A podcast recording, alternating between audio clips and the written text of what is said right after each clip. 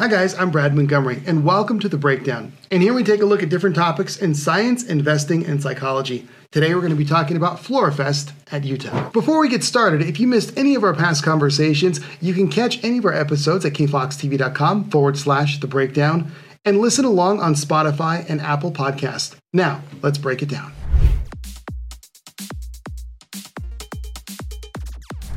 Okay, so today we are here with Kevin Floyd. You're with the UTEP Chihuahuan Desert Gardens. It's part of the Centennial Museum, and we're talking about an event. We're going to dive pretty deep into this event that you guys have. It's actually been a huge success over the years, uh, and it's called FloraFest. So, as we start to dive in, first of all, let's talk about what is FloraFest and how does it relate to the Chihuahuan Botanical Gardens itself. Sure. So FloraFest is our native plant sale. It's um, it was originally an annual sale, so it started probably about 25 years ago in the late 90s, um, and it was a, a, once a year spring sale. Um, it was really all about sort of two things. It was the fundraiser for the gardens, which it still is, um, and it was about getting great native plants out into the community. Um, and so we've been able to continue that going forward for you know 20, almost 25 years now. Yeah. And so you mentioned it's been going on for 25 years. Has it has it grown? Did it kind of take little bit of time to get going as far as a slow start and then it just kind of blew up more recently or? yeah so i don't know how long. I know it definitely started a lot smaller. So it used to take place in our parking lot in the museum. So okay. if anyone's been to the centennial museum there's that parking lot behind it. And that's where the plant sale was. And it was there for the first several years of its existence. And then we moved into the uglc plaza which is where we are right now. So that's the area between the museum and the undergraduate learning a center. a lot more space and, and we fill it up. We definitely we try to pack a lot of plants in there. Now, so it, it's it's expanded now it takes place twice a year mm-hmm. as well. Is that correct? So what what made kind of the, the push to do that? Yeah, so part of it was um, it was actually sort of COVID driven. So um, the only sale we didn't have was in 2020. We were getting ready for the sale, but then of course you know that oh, was March. spring is when yeah. is, was when COVID happened. So we canceled the sale, um, and then came back in 2021 and it was nuts. Like it just sold out in like a couple hours. Like wow. I knew it was busy, really? but there was just a huge demand of all the people. You know, they were stuck at home. They got into plants. They got into gardening. They missed out on a year of the sale, and so we sold out really fast. And so we're like, wow, maybe we could actually support two sales a year. Um, and the fall is actually a really great time to plant, especially for um, perennials, for trees and shrubs. And that's because you know we're the sales in April in the spring, and we're in the middle of the windy season. Hopefully, we don't have winds the day of the sale. Um, and then we hit the heat of the summer. And so there's a window in, and people can definitely make their plants survive in the spring. They don't do much. But it takes a little bit of work, yeah. So, you know, you really have to be on it because that wind will dry it out, that heat will dry it out before the plant gets a chance to really get some roots in the ground. Yeah. In the in the fall though, it's great because the temperatures are cooling off, yeah. um, but the soils are still warm. And for us, until you get a freeze, which you know November, December, like right. January, February 1st now. Um, so the plants can really be establishing during that time. Yeah, there's a there's a saying in, in gardening, and it's funny because I had heard it uh, said several years ago, and I didn't pay that much attention to it. But it's first year mm. creep, second year leap. Mm-hmm. and, yep. and I've seen it myself, and I always wondered if maybe you could kind of get away with that a little bit by planting in the fall, and maybe that next year, yeah, yeah, results. You definitely do. You get those roots starting to establish, and so you get the additional growth in the spring. So, um, and like I said, you can do both, right? So we do both. We do a spring and a fall. Um, people can be very successful with plants that they get right. at either time. Um, Just got to keep an eye on them. But you definitely the, the the spring sale, you need to get them in the ground and, and really watch them. Yeah. Now you mentioned it takes place between what two buildings? So it's between the Centennial Museum and the Undergraduate Learning Center. And what time and what day is this going to be? So, spring sale is April 1st. Um, it's going to be from 9 a.m. till 3 p.m. Um, if we sell out earlier, then we end earlier, but basically 9 to 3. Um, there's usually a pretty good line when we get in. I think the last spring sale, we had about 300 people in line, believe yeah, it or not. i it was. I've seen the line some years. Yeah, pretty, it, it, was pretty pretty crazy. So, yeah. it's definitely, there were people there. I got there at so sale starts at nine. I got there like seven fifteen, and there were like five people in line already. So they, they beat me to the plant sale. So come ready. Maybe, come ready. Maybe with a little bit of coffee as well. Definitely. Uh, and and where do the proceeds go to? You know, you mentioned earlier, and, and kind of talk a little more broad about how the proceeds going to help with. Yeah. So the proceeds are actually what fund the garden. So the the gardeners that work for me, along with any sort of maintenance and operations, it's 100% from the plant sale. So outside of a few other you know fundraisers, some some small things that we try to do, um, the plant sale is really what keeps us operating. And does it is it I mean because it's so popular, is it kind of automatically just expanding and expanding little by little as far as like the, the amount of plants you're getting in and Yeah, so we did um, before I started. So I've been in the job about three years. So we did have a sale um, before I started that they had a bit too many plants, and so there were quite a few leftovers. Oh, were, okay. um, so so there isn't an unlimited capacity for buying plants. So um, there there is a cap, but I think we're the support has been really great. We always have a lot of people coming out, so um, we're looking at somewhere hopefully between two and three thousand plants for for the one day sale. nice. Yeah. Now, when people go out, and, and we're going to kind of get a lot more into this part too. This is the part that I love. what kind of plants can they see? So we're going to have a um, pretty good variety. So we're still trying to figure stuff out, and part of it is because the sale on April 1st is a little earlier than what it's been in the past, and so some of our plants are still coming out of dormancy. Um, and we buy most of our plants from wholesale nurseries, um, one in near Las Cruces and a couple others in Arizona? In Arizona, yeah. And so even though Arizona's been warmer, like they got snowed on They pretty have. hard not They had a that long ago. winter, yeah. And so a lot of their plants, you know, they're they're dormant, and so they're starting to break bud. They're starting to look good, and so we're still trying to figure out what's going to look good in time for the plant sale um, in April. And so the types of plants we're going to have some trees, of course, probably. I've got desert willows that we've we've had on, and they're just starting to leaf out. So I'll probably have some of those. And again, perfectly good plants, healthy, not a problem. But a lot of people want to see what they look like in Right. flower. Sure, if they can Um, yeah, so we're and we're trying to do more in terms of getting pictures of the plants and really trying to be able to show people like the plant's not flowering right now, but in a month when it's in your yard, this is what it can look like. Right. Um, when it looks like a stick. right. Yeah. like- It's hard. It's hard to uh, spend money on a stick, even Right. if you know it's going to do okay. It's it's a tough. It's a tough sell. that's, that's true. Very true. um, Yeah, but we'll we'll have shrubs. We have a lot of agaves, um, different types of cactus, um, and then just general perennials. So things like um, uh, yarrows and some um, chocolate daisies are always a popular plant. Um, some globe mallows, things like that. And what I noticed, and I liked it as well, um, is you had a mix of both Chihuahuan desert plants as well as Sonoran desert plants, and some of these can be a little bit harder to find, Yeah. uh, which which is, you know, I someone like me can appreciate that, and I know other people out there as well because you can find this kind of leafy kind of tree, if you will, that's actually does well in the desert, and you're like, wow, I didn't even know this existed because Yeah. you're not going to find it at Lowe's or Home Depot or any of the big box stores. Yeah. So what what how do you guys kind of land on especially the the out of region ones Mm-hmm. that that still may be great for an area? How do you kind of pick and choose? Yeah, so we really try to focus on Chihuahuan Desert native plants, being the Chihuahuan Desert Gardens. Um, but because a lot of the nurseries are out of Arizona, they tend to focus more on the Sonoran Desert species. Um, and I will say some species are both. So something like creosote and ocotillo, you find those from here all the way into like the Mojave Desert. Oh, yeah, actually right, Um, And so, so in that case, sure, like it's it's probably a plant from sourced from Arizona, but it does fine. fine here.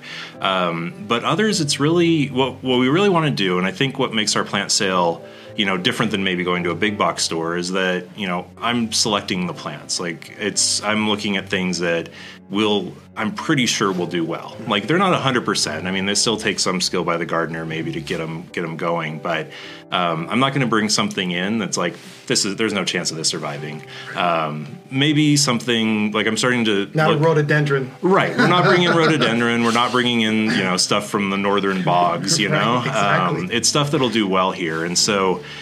some of that, you know, it's Chihuahuan Desert, but some is Sonoran because the Sonoran Desert is relatively similar to us. They're, they don't get quite as cold as we do. So, you know, the, the most famous plant from the Sonoran Desert is the saguaro cactus, right? They didn't do so well in 2011. Yeah, they you know they can handle freezes, but they can't handle hard freezes. And so you know people I've seen some in town. I've seen some decent sized ones in town, but that's that's you know in a hard freeze you're not gonna they're not gonna make it. So There were some pretty before 2011. There were some saguaros here. You occasionally see them around town. Like there was one actually here uh, at Obulas on Mesa Oh, against yeah. the wall, and but yeah, they at first it looked like they may have survived. yeah But then after about three days, the arms went down. Yeah. And then you saw them kind of, it was pretty sad, but Yeah. they'd been here for, you know, a good bit. Yeah. But like you said, not long term. Right. So you're not going to have saguaros. Right. Stuff like that. Okay. yeah Uh, if we could kind of go into, because I'm, I'm kind of curious, I know a lot of people are too. kind of some of the trees that are, are very, you know, desert hardy, if you will, that do very well here. What, what are some of the tree species in particular that you're going to have that we can kind of look forward to seeing, especially some of the ones that we can't get here? Yeah, so so it's kind of tough right now because the desert willows are dormant. I'm not quite sure exactly what we're going to be able to get in. Okay. Um, but we're looking at some of the oaks, um, some of the live oaks that aren't necessarily native to El Paso specifically, but they're they're more East Texas and they do really well. They're the type of oaks that you'll see that have survived in El Paso for several years, like you know decades. Live in- oaks are amazing here. yeah, and and they're a great plant. They they provide pretty dense shade Mm-hmm. actually. Um, do well with minimal water. Um, the acorns are used by birds, so so they're a really good plant, um, even if they're not necessarily like hardcore Chihuahuan desert plants.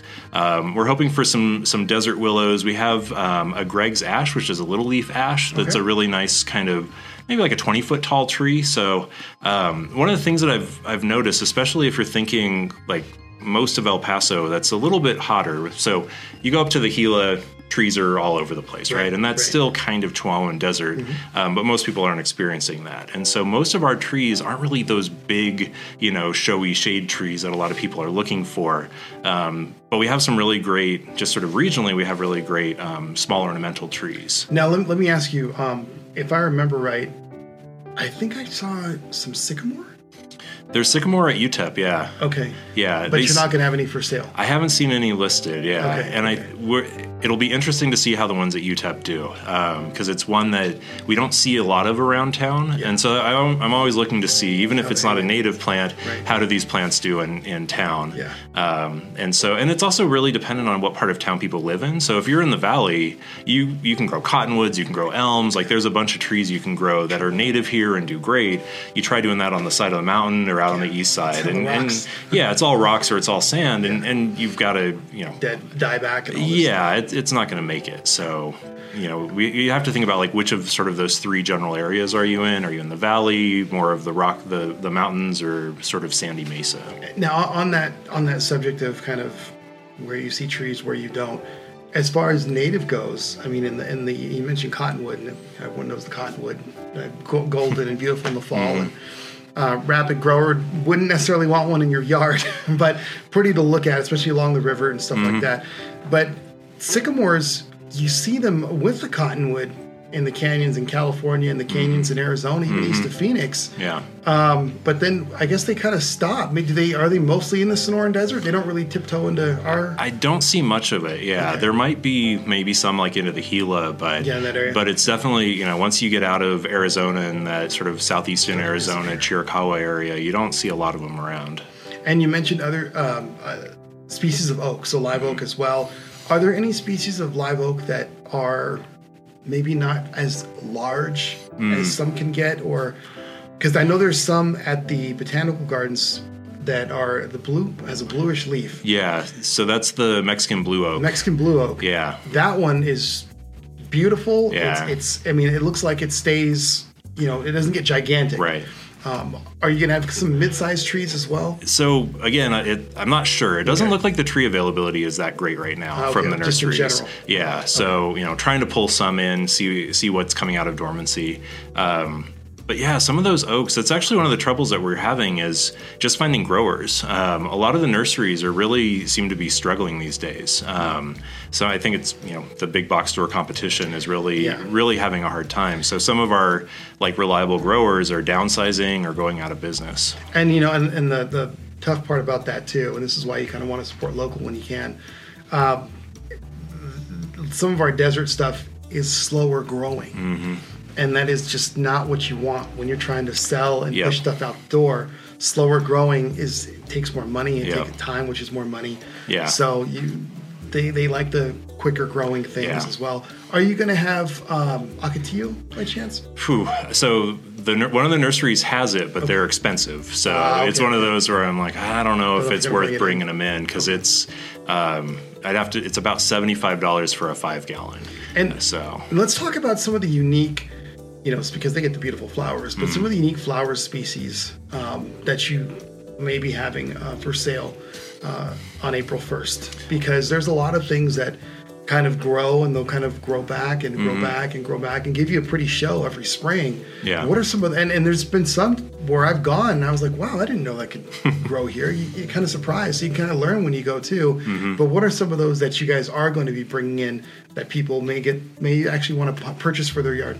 Yeah, so some of the flowers um, that are just starting to flower at the gardens at UTEP are columbines. Um, they like a little bit more sh- uh, shade. They're kind of a stream side type plant. So if you have a shady spot in the yard, or and not even full shade, but just you know something that's not in the West. middle of your front yard, Right. surrounded by rocks, um, and they have really showy yellow flowers, um, and they're just again starting to starting to flower. So those should be in, in good show by April first, and then obviously if it's in your yard, you get the full the full joy of that.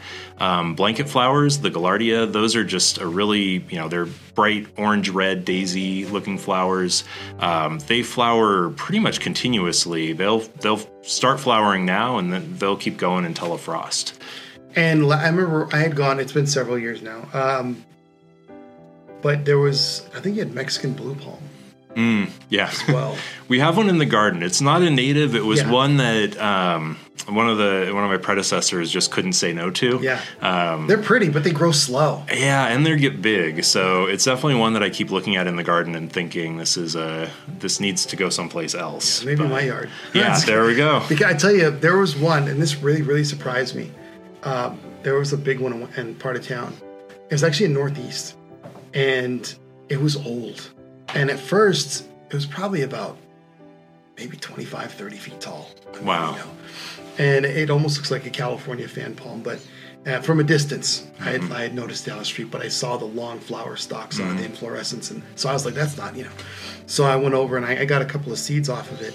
After 20 the 2011 freeze, it didn't have a hmm. nick of damage on it. Hmm. Wow. And I, I, I was, I couldn't believe that. I couldn't believe how cold hardy it was. Yeah. And even, you know, the, the California fans survived, but they had, you know, burned Right. to the crown. Yeah. But, but the Mexican blue palm was surprisingly hardy. Yeah. I was, I was shocked by that. Yeah. So I remember I had seen some at the plant. I think I saw like four of them at yeah. a plant sale one year. Yeah, that But was it- probably when we got ours. It was probably like a leftover, or maybe they bought five, maybe they bought five, and you only saw four for sale. Yeah, yeah, yeah. yeah they were. Um, they're slow growing. Yeah. But but pretty palm. yeah, But yeah, they do require the, the space for sure. Yeah, and like you mentioned, the slow growing. I think that's a piece that I really want to try to educate the consumer, you know, the the the shopper about is just some of these plants do take time. Like you said, the first year it creeps, the second year it leaps. Some plants just take a while to get going, and and you're not going to necessarily get that instant gratification that you might with a non-native plant that's been bred to grow fast and, and a lot of times those fast growing plants they grow fast and they die young um, so That's you know what's that other saying? Live fast and die young. yeah, young. exactly. So- So, you know, these slower growing plants, they're putting more like potentially that's it's a woodier plant or they're putting more roots into the ground to Mm-hmm. Get that little bit of rainfall that we get. Yeah, versus like an oleander that's just gonna you know, Yeah. leap out of the ground. Yeah, and even that there's some natives like the the yellow bells. It's a real common plant. Oh, yeah, the Tecoma stans. Yeah. They die to the ground. They're not cold. They're root hardy here Right. for the most part. If it's protected, maybe, but they die to the ground, and then each year they put Six like feet. six to eight feet of growth on it, right? Yeah. And so once those are established, you can get a bunch of growth even in a season. There were some of those on on Redd Road. They did really really well Mm-hmm. this past year. I mean, yeah, it was, I had I had grown a couple of those, uh, and I think they had died in the, the big freeze. Mm. But like you said, generally root hardy here, generally no issues, and Yeah. a fast grower kind of Yeah. an oxymoron compared Yeah. to the rest. Yeah. Let's talk about some of the differences between the Sonoran Desert and the Chihuahuan Desert. Uh, it's almost a, a fairly marked difference. I mean, it's it's really interesting when you drive from here to Tucson. Once you cross over the New Mexico state line, actually, it's just before you cross over. When you start going downhill, there's a little town after Lordsburg. I can't remember the name of it, and then you start. The, it looks. It just looks different. Yeah. Like the mesquite look bigger. Yeah. Uh, you know, I think you've got a bigger variety, and then as you get even toward before Texas Canyon, you know, and then after Texas Canyon, looks like the Ocotillo are taller. I mean, there's- so what kind of changes are we seeing between here in Tucson along I-10? Yeah, so a lot of it's it's rainfall and, and temperature basically. Okay. So they they're a little bit wetter. Um, so typical in El Paso is about eight inches of rain a year. Okay. Um, I'm not actually sure what it is in Tucson. I feel like it's more like 12 ish. Yeah. Yeah. They beat San Diego. Yeah. Yay. Yeah, right. Um, and and they don't get as cold. So they get freezes, but um, in general, they're not as cold as we are. And so that you know, not getting as cold means the plant can be active longer. More rainfall means the plant can can grow a little bit taller. Yes. And so that's when you get like the saguaros and things like that that are, I mean, super slow growing, right? I forget. I think it's like 50 years before they put, put the first arm on. Like it's something crazy like that. Like you see a, a 20 foot tall saguaro, and it's you know it was Yeah. there when the Mayflower came over. Yeah, and but one, and you know, it's actually that's a very good point. And one point you had made um, with a lot of these desert plants, yes, they're slow growing, but don't be deterred because, like you had said, if you can give them some supplemental irrigation, mm-hmm. you'd be surprised at Yeah. what you can get. And I, I know you've seen that firsthand on a mm-hmm. number of species at the gardens. Yeah. For me, I, for a lot, for a lot, a lot of longest time, I should say, I'd be hiking and I'd see along a little arroyo, mm-hmm. and I'd see these bigger mesquite, and I'm like, oh,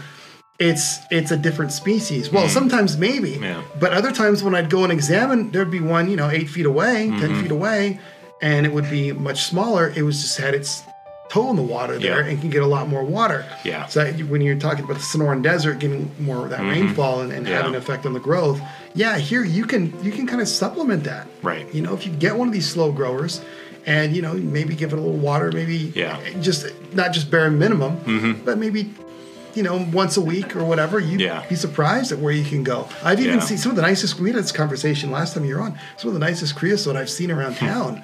Are in people's front yards. I'm like, man, that thing's green. Like, Yeah. it's pretty. It's Yeah, it's and that, and that's it. Like a lot of people, you know, you want the green shrub in your yard, and so if you look at creosote in the mountains or, or in the in that isn't being irrigated, Right. like it'll it'll look brown, it'll drop leaves, the monsoon comes and it greens up again, and people just don't really want to see that fluctuation in their yard, and so giving it that extra supplemental um, irrigation, like you're talking about, can help help the plant look good. So it's, it's just a totally aesthetic thing. If you really want to say, you know, we're in a drought, we don't want to water anything, like those plants will make it, but you're going to have to accept that they're going to be a little bit, you know, Ground out a scragglier than than what you would have with that extra water. And so the comparisons between the spring and the fall, the plant sale, do you get a different crop of plants in the fall? Is, is it maybe less of the flowering in the fall, or how does that work? Yeah, so we try to get more trees and shrubs in for sure, the things that we know will do better.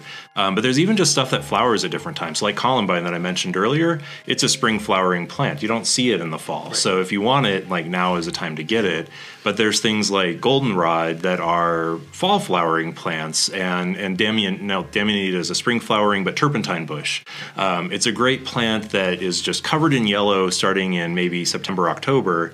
So you can plant it now, but it's going to look better in the fall. So being able to do spring and fall, I can also highlight, you know, what looks best in the spring versus what looks best in the fall. That's awesome. And, and one thing I wanted to a- ask you guys for a long time is is where do you get some of the harder to find stuff like the the plum? What is the the name? Mm. The? Mexican plum? The Mexican plum. Like I'd love to have one of those. And then also the um the golden almost looks like the yellow mimosa. Mm, golden ball lead tree. Golden ball lead tree. Yeah. But I mean, you'll see them driving on the way to Balmorhea. Yeah. You know, but you don't see them in the nurseries. Yeah, it, it drives me crazy. So a lot of this stuff. So even looking at the nurseries we buy from, Yeah. they're they're shortening their list of plants, and I think it's the things that either don't sell as well or they grow slowly, like you talked about, and so they're going to make more money selling the other things. Um, because, like you said, the longer it sits on their lot, the more time and water and everything they have to put into it. Um, so what we're really trying to do, we just started a couple years ago. We're trying to collect seed from the garden and cuttings from the garden to be able to grow some of those plants. So, like we have golden ball lead tree seedlings; they're they're that tall. Right, yeah. We've got um, Chisos red oak seedlings that are that tall. So we're we're starting to try to grow these plants that we can't find in other places um, to be able to Mix 'em in. Yeah, to mix it in to have that that piece, and and I think also if we can you know demonstrate demand. Then that can get those those wholesale growers to to start growing stuff. They've said to me, you know, it's like, oh, why don't you sell this anymore? Like, oh, we like we like growing plants that sell. It's like, well, you can't. That's that's a good business sense right there. Yeah, So yeah, because that, that Mexican blue oak is gorgeous. Yeah. Amazing. Cold hardy, heat hardy. I mean, Yep. it's, it's wonderful. Yeah, and so really looking around and seeing what's growing well, um, what are the things that people like, what, and if it's not in the nursery trade, can we grow it ourselves and, and do so in a way that we can actually get things out into the plant sale? And the other part of that that I'll say is because of that, we're probably going to sell them things that we grow ourselves. We'll probably have to sell at a smaller size than what we might be able to get from a nursery, Right. Because we don't have the facilities to grow a tree for five years. So instead of getting, you know, an eight foot tree, maybe you're getting a three foot tree from us, um, and then having to basically accept that those couple of years, you know, it'll it'll make it up in in the long run. But um, again, yeah. So we're really trying to figure out how do we educate the grow the consumer to be able to grow to buy the small plants to grow the buy the plants that aren't flowering to buy the things that will do well in their yard but they aren't going to look like much on the sales floor Right. Right out the gate. yeah All right. So the sale is April 1st, 9 a.m. 9 a.m to yep. 3 p.m. Yep. Um, you can find all the information. Our website is utep.edu slash florafest. Um, so we'll have information about parking at the Sun Bowl garage. Um, wagons so if you have a wagon bring your wagon it's always funny to see seen that, people yeah. people come with wheelbarrows they have like kids strollers kids stuff um, whatever you can have we have a good number but never enough Awesome. Well, Yeah.